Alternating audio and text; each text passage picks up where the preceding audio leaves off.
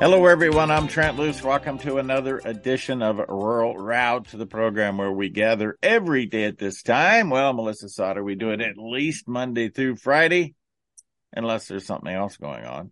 And what we do is we continue to address the issues between food producers and food consumers.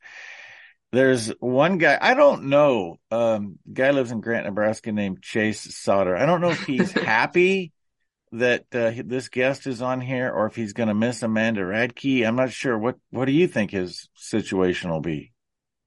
Oh, he likes Amanda, but he's pretty proud of me. So,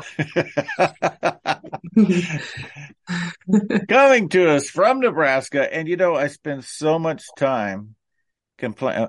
Amanda's on assignment elsewhere. She's showing cattle at uh, Watertown Farm Show or something like that, Melissa. So thanks for being handy. Oh, thank you.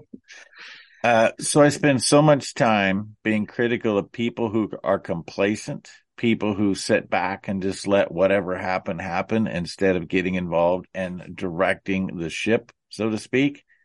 Melissa Sauter has never in her life been accused of sitting back, letting somebody else just run havoc over what's going on. How are you, Melissa? I'm great. Um, I I don't know that I can say that's true. I've been complacent, um, especially when it comes to our government and the political realm. Um, lots of people like to say I'm political now, but I'm I don't call myself political. I call myself a concerned citizen, and we are in the situation we're in as a country because we've all, me included, been complacent in our role as in Nebraska, second house. What do you mean, Nebraska's second house? So, because Nebraska is a unicameral, the second governing body is considered we, the people of Nebraska. And as such, it's our role, our job, our duty to um, to speak up and participate in our government in a way that uh, tells our tells our governing officials what exactly we want them to be doing for us. And I don't I don't feel like I knew that growing up, and I've definitely been learning that over the last couple of years. And we should let people know that uh, w- without telling too much information, you have multiple kids, you're childbearing age, you have plenty of things to do as a mama bear, and yet you have dedicated a percentage of time to be a dutiful citizen. Yeah, I work full time. I'm a caregiver, mom of four, ranging from junior high, almost high school, down to kindergarten. So, yeah, we're a busy family. My husband works full time and farms on the side. So, life life doesn't slow down for us. Hey, it just crossed my mind. It's about time for your chore load to increase on a daily basis. You, Thanks you, to Trent. yeah, well, hopefully, not going to bring any of those mongrel crossbred hogs from Colorado in there this year. yep, it's almost time for pigs. 4-H is coming. we got to get your chore load increased here. I I'm going to have to come out there and see you. I just realized, yeah, I need to make that happen. Yes, you do. What was the moment? So you you say that you were complacent. Mm-hmm. Was there one thing that brought you into activity and being a dutiful citizen, or was it a progression of things? It was a progression, but there were a few moments. Um, I remember being very concerned about the direction of our country with the last presidential election, um, and lots and lots of prayer. Lord, please help me to see what's true. That's that's where it started, asking for truth, um, and slowly I could really see that all of the media we listen to, whether it's CNN or Fox News, either one of them, they're lying to us. Mm-hmm. They're they're waiting to tell us the truth. Um, they, they disseminate the truth when it's convenient for them, and we don't know any different. So our spirit of discernment comes when we ask for it, and boy, when you ask for it, God gives it. Actually, I think those three words right there are the only thing missing in today's. I'll talk to you about the United States Society prayer, discernment, and God. Isn't that really what's going on? Absolutely. Um, our country's lost its focus on our founding. We were founded on Christian principles, and when when we stray from that, we stray from what is good. We we destroy what is good. And it's it's really sad and really hard to see, but it's pretty obvious. Just look around and start listening and and seeing what's in the regular news. And it's scary. And I don't want that for my kids and my grandkids. So what did you do? What did you do first? Um, started listening to all sorts of different sources outside of the regular media. Um, there's there's podcasts out there, and somehow somehow I found this guy named Trent Loos. Um, he's he spread some pretty good information. that was that was because of some cattle feeder north of North Platte. Yeah, that's how I found he, you. Yeah, but it's amazing because we we both were looking for accurate information, and we could tell that what we're being fed in other places isn't accurate. Um, and finding news sources that make you think for yourself. You can't mm-hmm. just trust what you hear.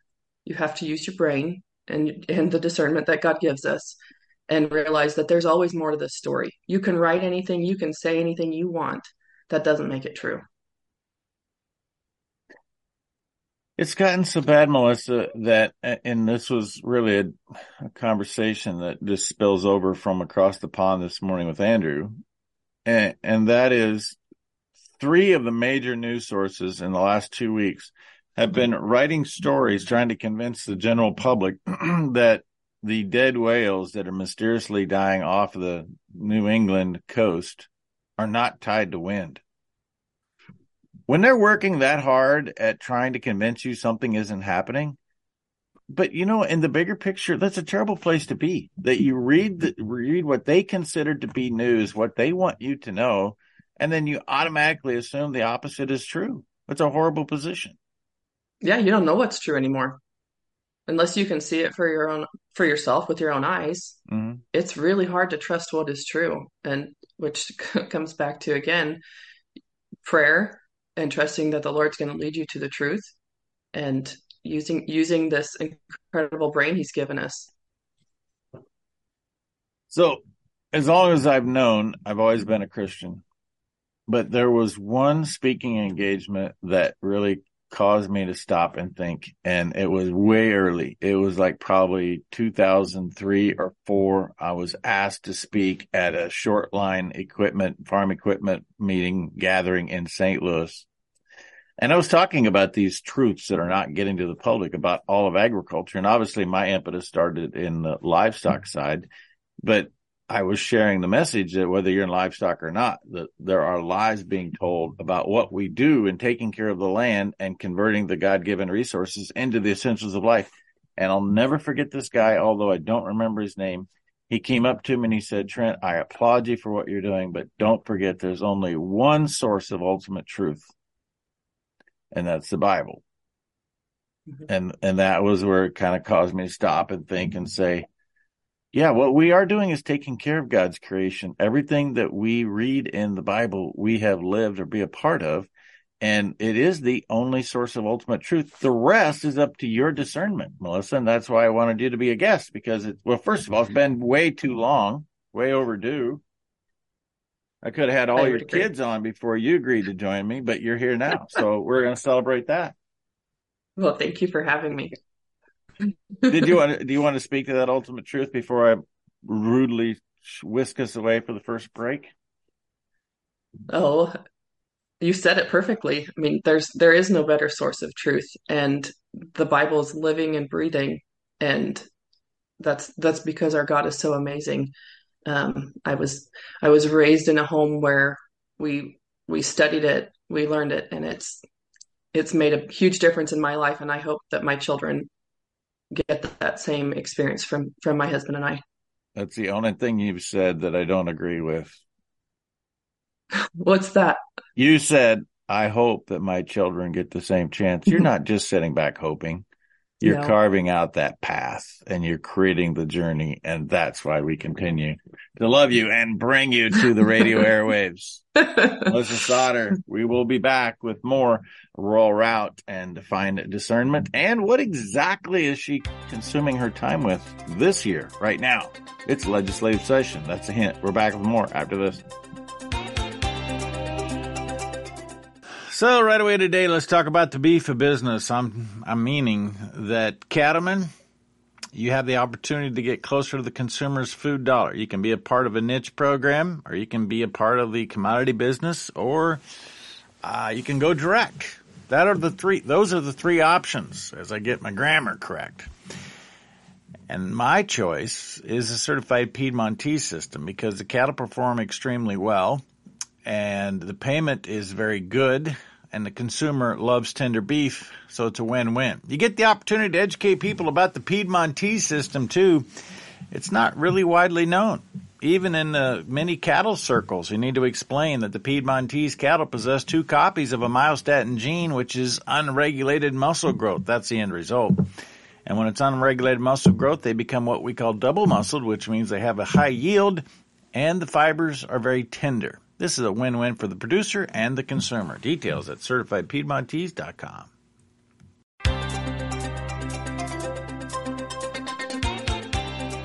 Welcome back. Rural Route Trent Loos alongside. Just because it's an uncle or some relative in Colorado. you, you, don't need to feel committed to those pigs. It just they're, they're inferior. They did pretty well last year at the fair. um, it's been an experiment. We had we had pigs from three different locations last year, and it was interesting to see the difference. It was it was good for my kids. You know what the most fun for me was? It had nothing to do with how well you did or even how good mine tastes most fun for me is that when I brought those pigs, you were convinced they would never be big enough. They was those, they're never going to get there, Trent. They're not big enough for you know what our pair is. Like, they were little. They were stay, adorable. Stay calm and feed them, Melissa. It'll be fine. They were fine. uh, tell us about your farming enterprise and activities before we get back to other stuff. Um, you know anything about soil health? Anybody in the family know anything about soil health? That would be 100% my husband. He does his thing and he's amazing at it. And I do my thing and I'm pretty good at what I do. Um, I grew up, my dad owns farm equipment dealership in Madrid, Nebraska. So I've been around and lived on a farm all my life, but because he was selling farm equipment, we didn't really farm. Mm-hmm. Um, so my exposure has actually been since my husband and I um, started farming and we just do a couple pivots and he works for Pioneer as an agronomist. So I'm I'm learning my learning curve in ag has been pretty steep since getting married. That's a good thing. We should always have it a steep a... learning curve. it is. So now we have chickens and soon we'll have pigs again. So how are you doing on generators? Uh, we're still waiting for you, Trent. Wait a minute. Don't be sitting back waiting on somebody to provide for what you need. Is that what you just said you're doing? Uh, maybe a little bit. Don't use me as your excuse. oh, uh, I'm good at stockpiling food. I thought about you the other day in the funniest place. It was church, actually. And oh. I'm going to be uh, somewhat anonymous on this because I don't need to implicate anybody. But we have a member of our church that talks a lot about his family, and uh, we're, we're, going through some pains in the Methodist Church, and the United Methodist Church is not in our future. I'm just telling you that. So anyway, we went to a Free Methodist Church, and uh, one of the guys who we're very close with, and it means absolutely the best. Uh, his name is no, I can't tell you his name. Well, I could tell you his name, but he's from your part of where you grew up and he oh. started talking about the Quakers and the the Mennonites that came with William Penn. and and that whole historical perspective of migrating from the Ukraine to Russia and his family grew up in the same region your family grew up with. In fact, okay. I think your mom is related, but that's beside the point. I had to think of you in that regard. I'm like, Melissa needs to be a part of this and catch all of this family history. Yeah, I'm. there's a very good chance we are related. Then, yeah, my grandma was Hutterite, and my my mom grew up in Aurora, so we've. Yeah. His last name's Friesen, just so you know. very good chance. Don't tell anybody. oh. All right, so you have been beside yourself, to be honest, and I've been enjoying watching you. That makes me sound like a stalker, but that's not the way I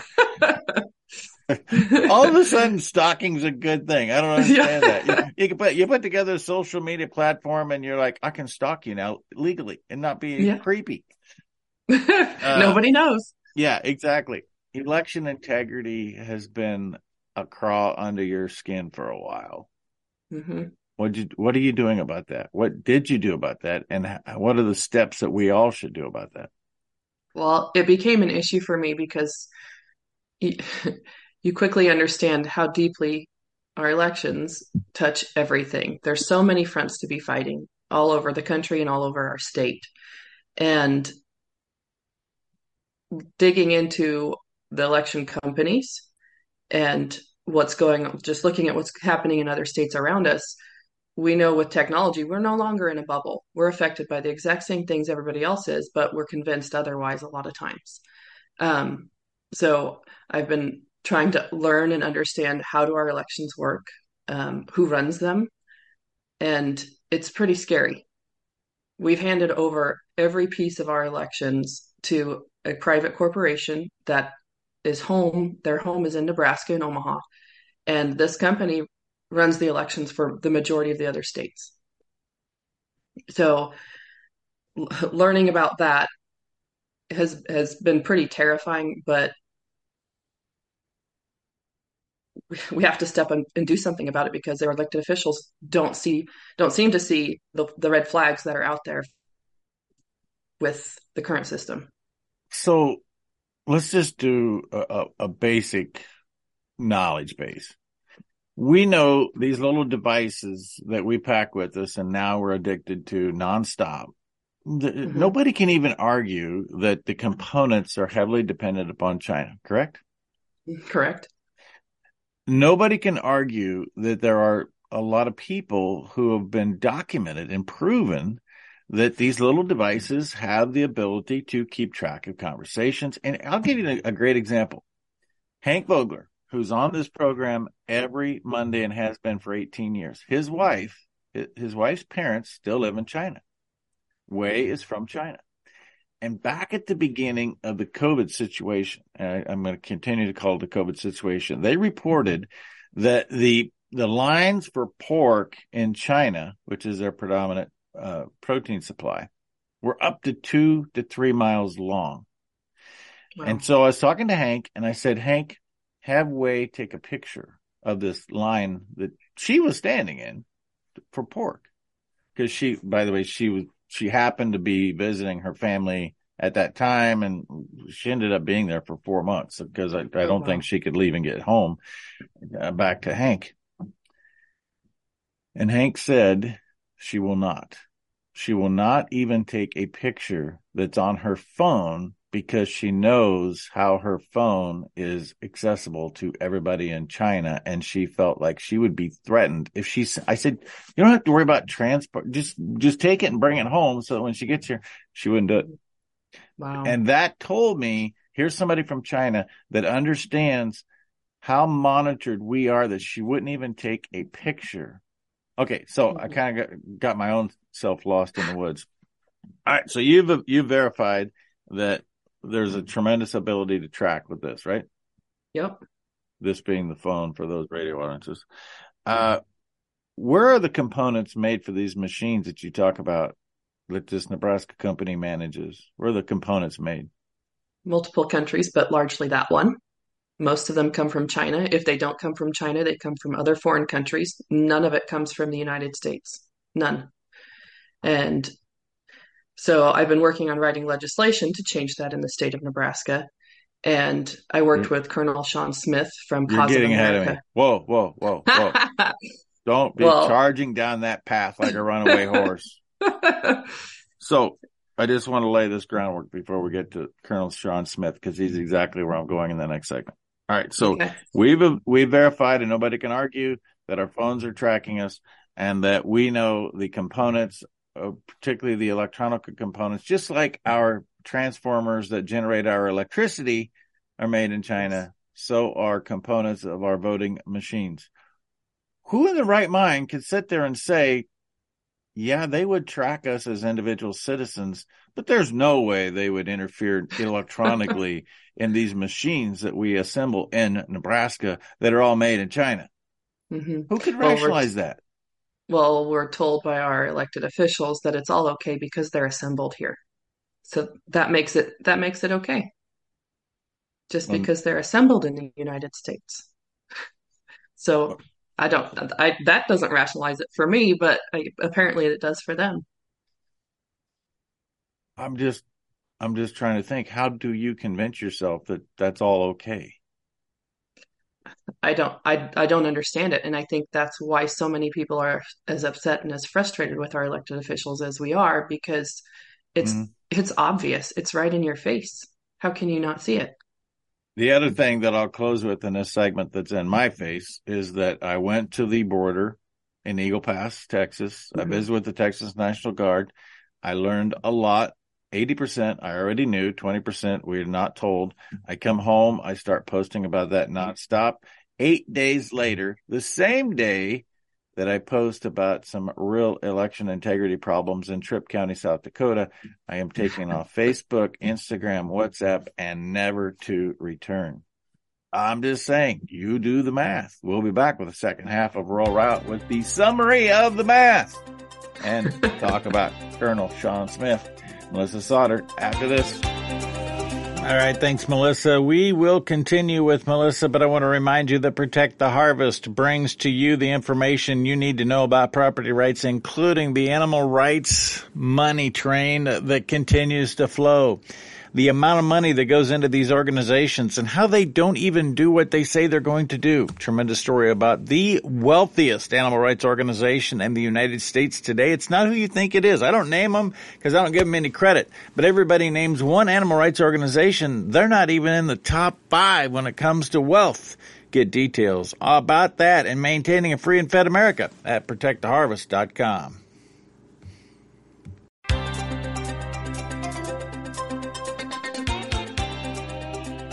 Welcome back. Rural Route, Matt Lewis alongside Melissa Sauter. I could get really used to this. Are you busy every Thursday?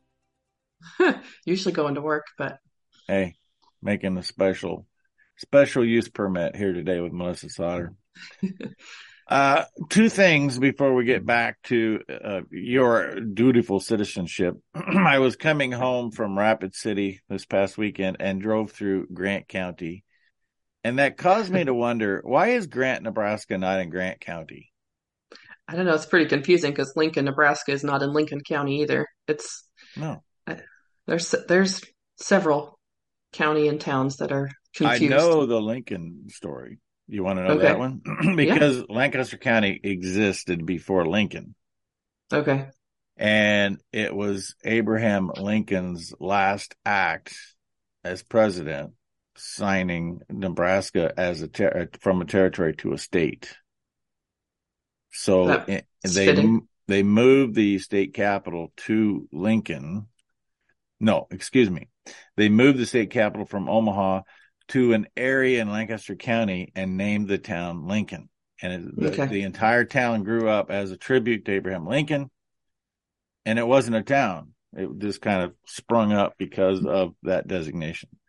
That does not explain Grant, Nebraska. But I haven't researched that. I so I got to find out. I got to have to know. I can't just not know. Let me know. I'll You- I'll I'll see if I can trust your information and your sources. And who was Perkins anyway? I I have no idea. Could you get a hold of the GOP chair in Perkins County and see if that person knows? I don't think she does. Okay. Secondly, I, we off break before we came back, we were talking about chickens and, uh, I had been asking for people who had chicken problems because there's Mhm. this viral thing online that chickens have stopped laying eggs. I did. I only know now three people that have told me that their chick, everybody I know in Sherman County is doing great. What do you got going on? we have chickens that were laying about mm, 15 to 18 eggs a day, and it dropped to five and three and seven and zero. So we're trying to figure out they are they are laying some because they're eating a few. So we're going to try to work on stopping that from happening. But yeah, we were having great egg production. We've had a light in our coop to keep them producing through the cold and the dark. Right. But it's definitely dropped in the last week. There's always a a, a normal cold slump, but yours sounds Mhm. like that more than people are trying to say they stopped laying in September and they haven't laid again. That's not normal. Are you feeding them chicken feed? Because everybody I know that switches them to pig feed, they go back to laying like crazy. Uh, we are feeding them chicken feed. We do our own grinding for scratch. So we mix some pellets with about 50 50 with our own scratch mix that we grind ourselves. Try some So- pig feed.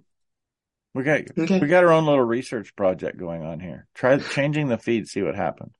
Okay. Because if they're eating their own eggs, they're they're seeking something nutritionally.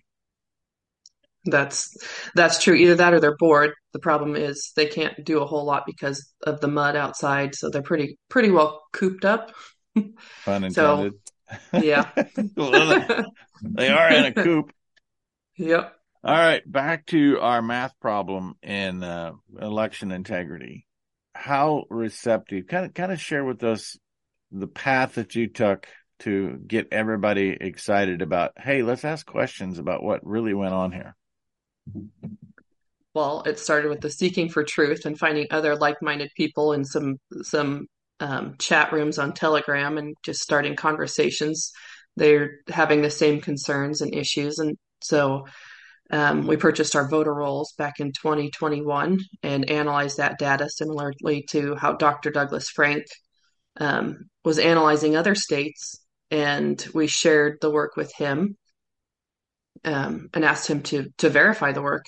And he did, and he said I couldn't have done it better myself, and he offered to come help Nebraska. So um, a group of us invited him to come to Nebraska and hosted him, and hosted several different um, engagements in eastern Nebraska and Lincoln and Omaha areas, um, and got got things started with with what he had to share. And he's been traveling the country and seeing the same problems in every other state that that we see in Nebraska.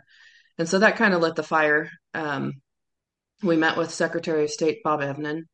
He wouldn't meet with Dr. Frank, um, but he would meet with citizens. Um, and he claims that he has overturned every rock and investigated everything, but we have no report, no information, just claims that everything is is all clear.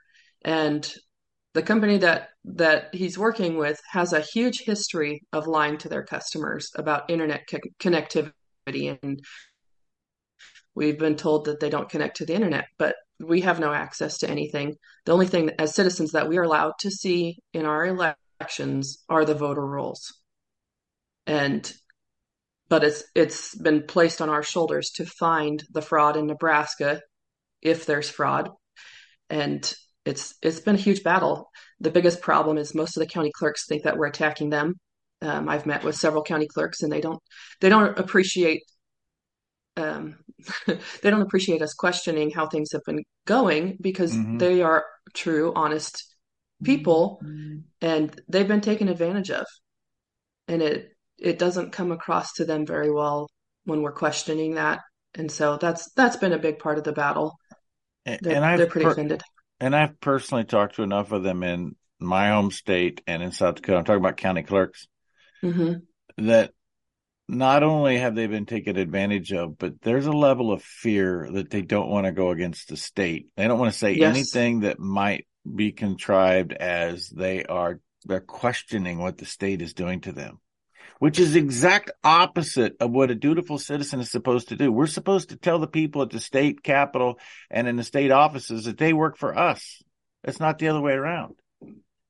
yeah they've they're running to the secretary of state's office for protection because they've been listening to the secretary of state and doing doing as they've been told um, we've had a couple counties that would like to go to hand counting their ballots but there have been individuals in the secretary's secretary of state's office that have threatened county officials with fines suing them and removing them from office if they dare hand count their ballots in their own county and that to me just screams foul play Yeah. why? which- Why? We've got counties with 400 ballots.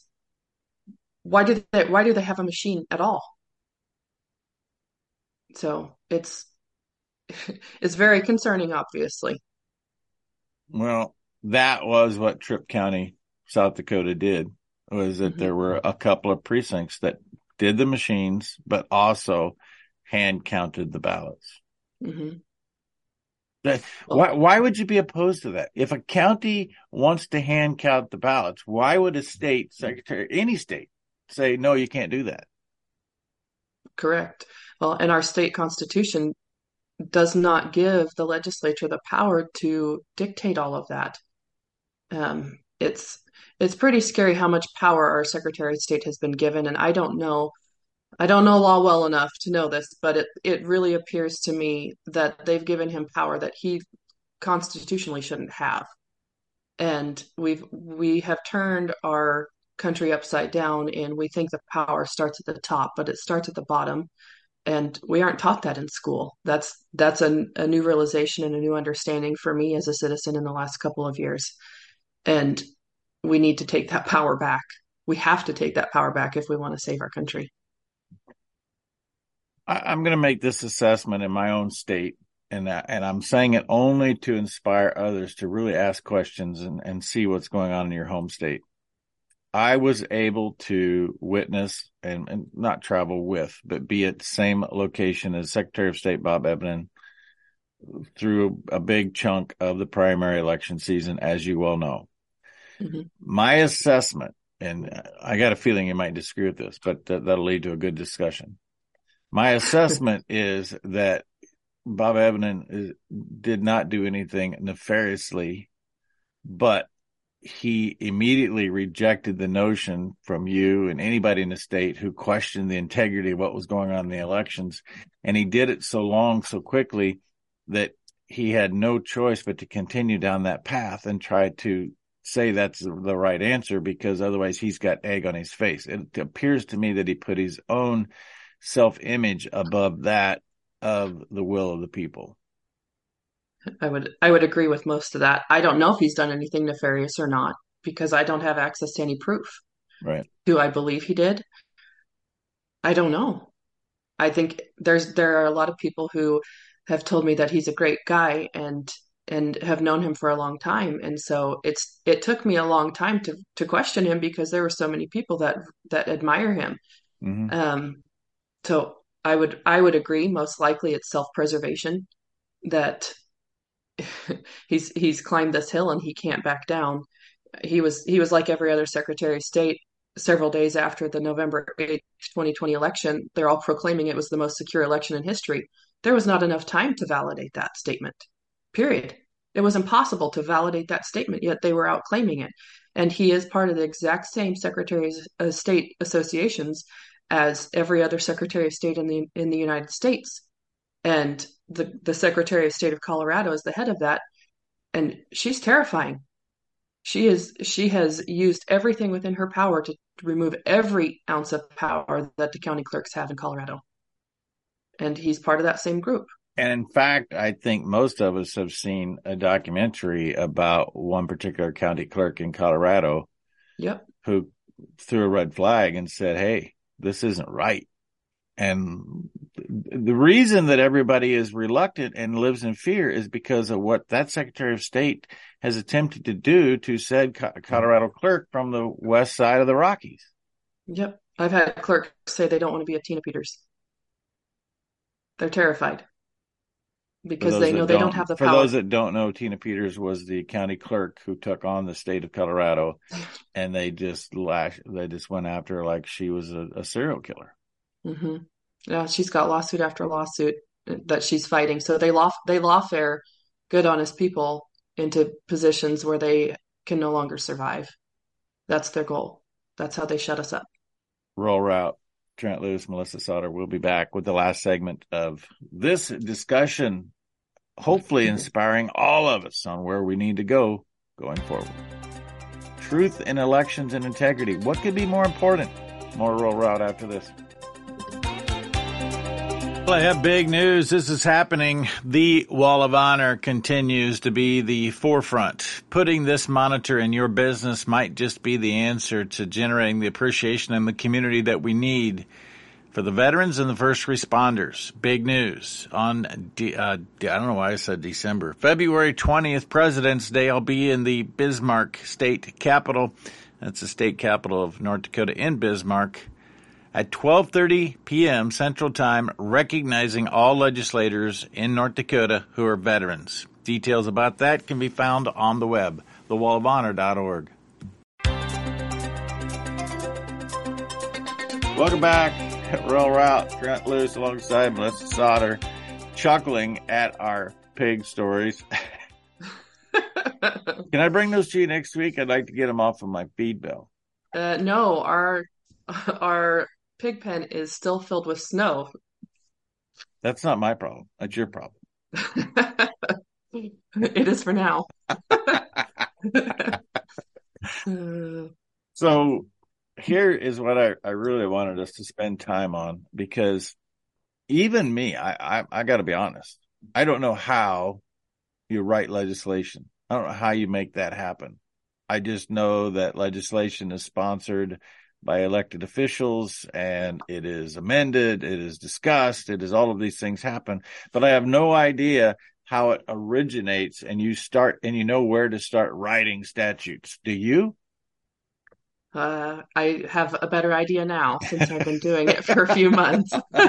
Why are you doing this? Tell us to get to walk us through this path. So, with with the changes in the GOP in Nebraska, they created um, legislative subcommittees, and the goal of those subcommittees is to start bringing forward legislation from we the people, utilizing the second house. Um, that's that should have been active and involved in the first place.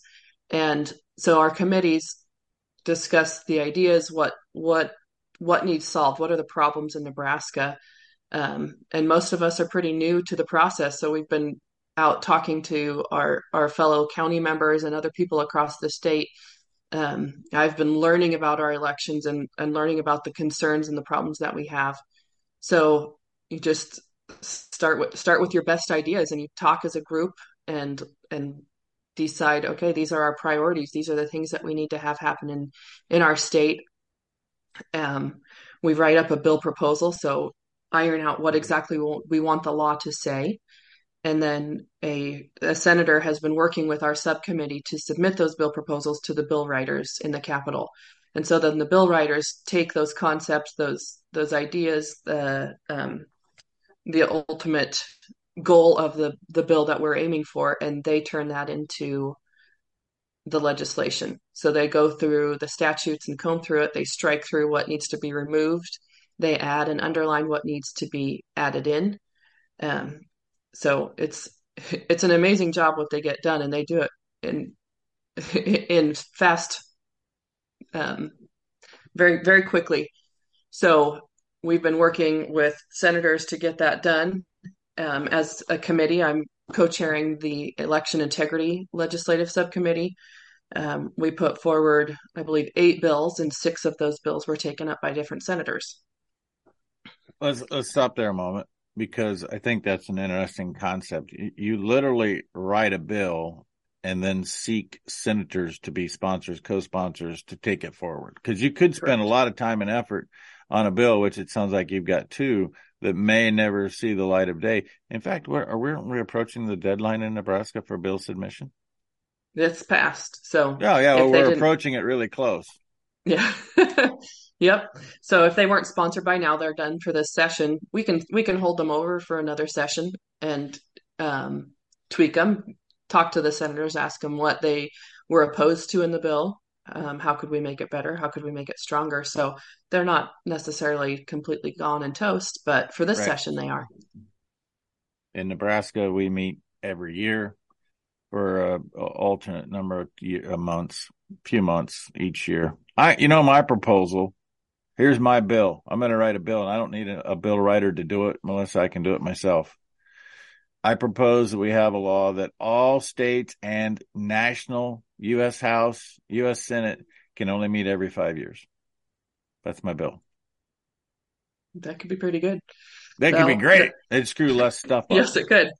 And that's the other part of that's the other part of what we as citizens need to be doing is and I've had conversations with people. I said, we might not get these bills across the finish line. If all we get done is stopping bad legislation, it's still a success mm-hmm. because there's a lot of really bad, bad ideas out there that they want to they want to pass and and put their thumb on us with. So, you know, I'm glad you brought that up because it's quite perplexing to me in 2023. We, we feel like we have an awareness of how controlling and overzealot this government is at the federal level. And we think at the state level, everybody's got it figured out that the, the problem is Biden. Mm-hmm. If you look at what's going on in state proposed legislation in the states that I pay attention to, for example, I don't know if you caught this or not, but House Bill 2211 in Kansas, which was discussed in committee this week, is wanting to give authority to the National Guard to show up at school board meetings and keep the mama bears and the domestic terrorist in check. Are you it's... kidding me? We have a state proposed, we have some senator that thinks that this is a good idea. It's insane. And they're they're getting more bold, which I guess helps us because we can see the truth. We can see what their agenda is. Mm-hmm. But it doesn't help if we aren't going to if we're not going to fight back and that's where our complacency we we like a life of convenience. And we we've allowed that to affect our voting because about half of Nebraska now votes by mail and are fine uh, with we're going to get that fixed. We need to. That's that's the goal of some of our legislation. Um, Senator Erdman's voter ID bill that we worked with him on it it changes elections to absentee are for military and people with disabilities only. It's got to change we're we're sacrificing honesty and and truth for convenience. It seems to me in the in the name of voter integrity, that's the one surefire way to uh, assist in improving the the integrity of the election is mm-hmm. to vote on election day. Is that that doesn't seem like too much to ask? There's it doesn't seem like too much, especially when you start to think about the soldiers who have given the ultimate sacrifice so that way we get to have our voice. And to me, I've I have been um, I've been affected by my own decision because I used to vote by mail, mm-hmm. and I'm very disappointed in myself. And I have to I have to live with that, but I have to go forward and know that I know better now, and it's my job to help other people understand that we're dishonoring those um, soldiers who have sacrificed some of them their lives, lots of them hours and, and days and days without their families. That's not that's not showing gratitude for what they've done for us when we vote by mail, plain and simple. So, what in the last, we'll just say since the election 2020 of uh, November 2020, what about the representative republic has changed in your optimism or pessimism? Oh, it depends on the day sometimes. um, I'm optimistic because there's a lot of people like me that see the problems. Um, there are groups all across the country in different states um, working together. There's there's contacts. Um, some some groups work together. Some groups work on their own. Um, but there are a lot of very concerned citizens that are fighting back. But at some point, it it takes more than just a few to make the change. And that's where i mean I, you know i don't want to be out and about in in public proclaiming what i'm up to. But if i don't then it's not going to make a difference for enough people. They have to know. I have i have to share what i've learned for other people to realize what's going on too. One thing we have to do before we run out of time, and we have three minutes so that you know, I, I, think a breath of fresh air in this whole discussion has been Colonel Sean Smith, who just who got thrust into this situation. You want to give us to Sean Smith, and he's been on this program before, thanks to you. But c- kind of walk us through how he's been a part of it and and what you think he plays a role in going forward. So he, I worked directly with him on a couple of the bill ideas because I knew I don't have the knowledge to make sure that it's sufficient language. Um, one of the basic I so I give him the basic idea of like this is what we want to do. How how do we write the language? So he helped write the language for the bill proposal, And two of those bills that he helped me with were the Made in the USA Act. So our election machines have to have components. The entire system has to be designed and built in the United States. My first my first conversation with him was I want to ban everything from China. He said, "Well, that's great, but what about the assembly lines in Mexico and South America who have Chinese nationals on their assembly lines?" So, okay, well, we better ch- we better go a little bit farther than just from China on this. And he he was able to come up with the language. So now that is in the actual bill proposed law for the state of Nebraska to change so that way, every machine, every electronic device used in our elections in the state of Nebraska would have to be made in the USA from start to finish. Um, the other one is a ballot integrity bill. Right now, our ballots are printed on regular paper, and we just talked about um, ballots going through the mail. I had 12 people in my county tell me that they received ballots that they never requested. Where yeah, did those ballots come from? That's a they can't validate problem. Their, it, it is. It's all over. Mm-hmm. So the other bill is making sure that our ballots are printed in a way that's similar to our money, our dollar bill. And Sean helped with the language on that as well. Anything else, Melissa?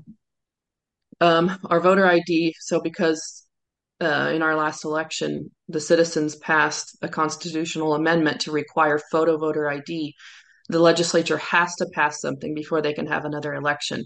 Um, I think there's probably eight to 10 different voter ID bills before our legislature right now. Senator Slama proposed hers last week, I believe. Um, there's some good points to it, but it's not strong enough. Um, right now, the goal is to work together with her and Senator Erdman, who's proposed the bill that we've been working on with him. Um, the the biggest issue with any voter ID bill is does is there a way to verify that the voter is a citizen? And right now, it Slama's does not address that. I haven't seen it in, in any of the other legislation as well, but our Constitution requires that every every voter has to be a citizen of the United States and a resident of Nebraska. And those two things have to be met, and they have to be met strong enough that a person is allowed to vote. That, at the end of the day, should be elementary. You should vote on election day and you got to be a citizen of the United States. In fact, you got to be a citizen of the state you're voting in. Correct. And how do you how do you verify that if we're voting absentee? That's why the absentee yeah. has to change. We we want That's, a photo voter ID in front of us. Have you seen my book, Melissa? No. Why? Uh, I've seen that have, picture. I've only have nine of these books left. There's 60 of them, 50, 51 in circulation. But the reason I'm you t- forgot to mail it to me or what? You didn't send me a check. Oh. but every one of these pictures is taken on my phone, and I want to share with you. You are the poster child for this, and it's a, the engraving above the north door at the Nebraska State Capitol, which says, "The salvation of the state is the watchfulness, the watchfulness. in the citizen." Melissa Sauter is the poster child for that. We've successfully journeyed down the road. What are you going to do? That's the question of the day. What are you going to do to be a dutiful citizen? All roads do lead to a Rural Route. We got to get out of here. We're way late.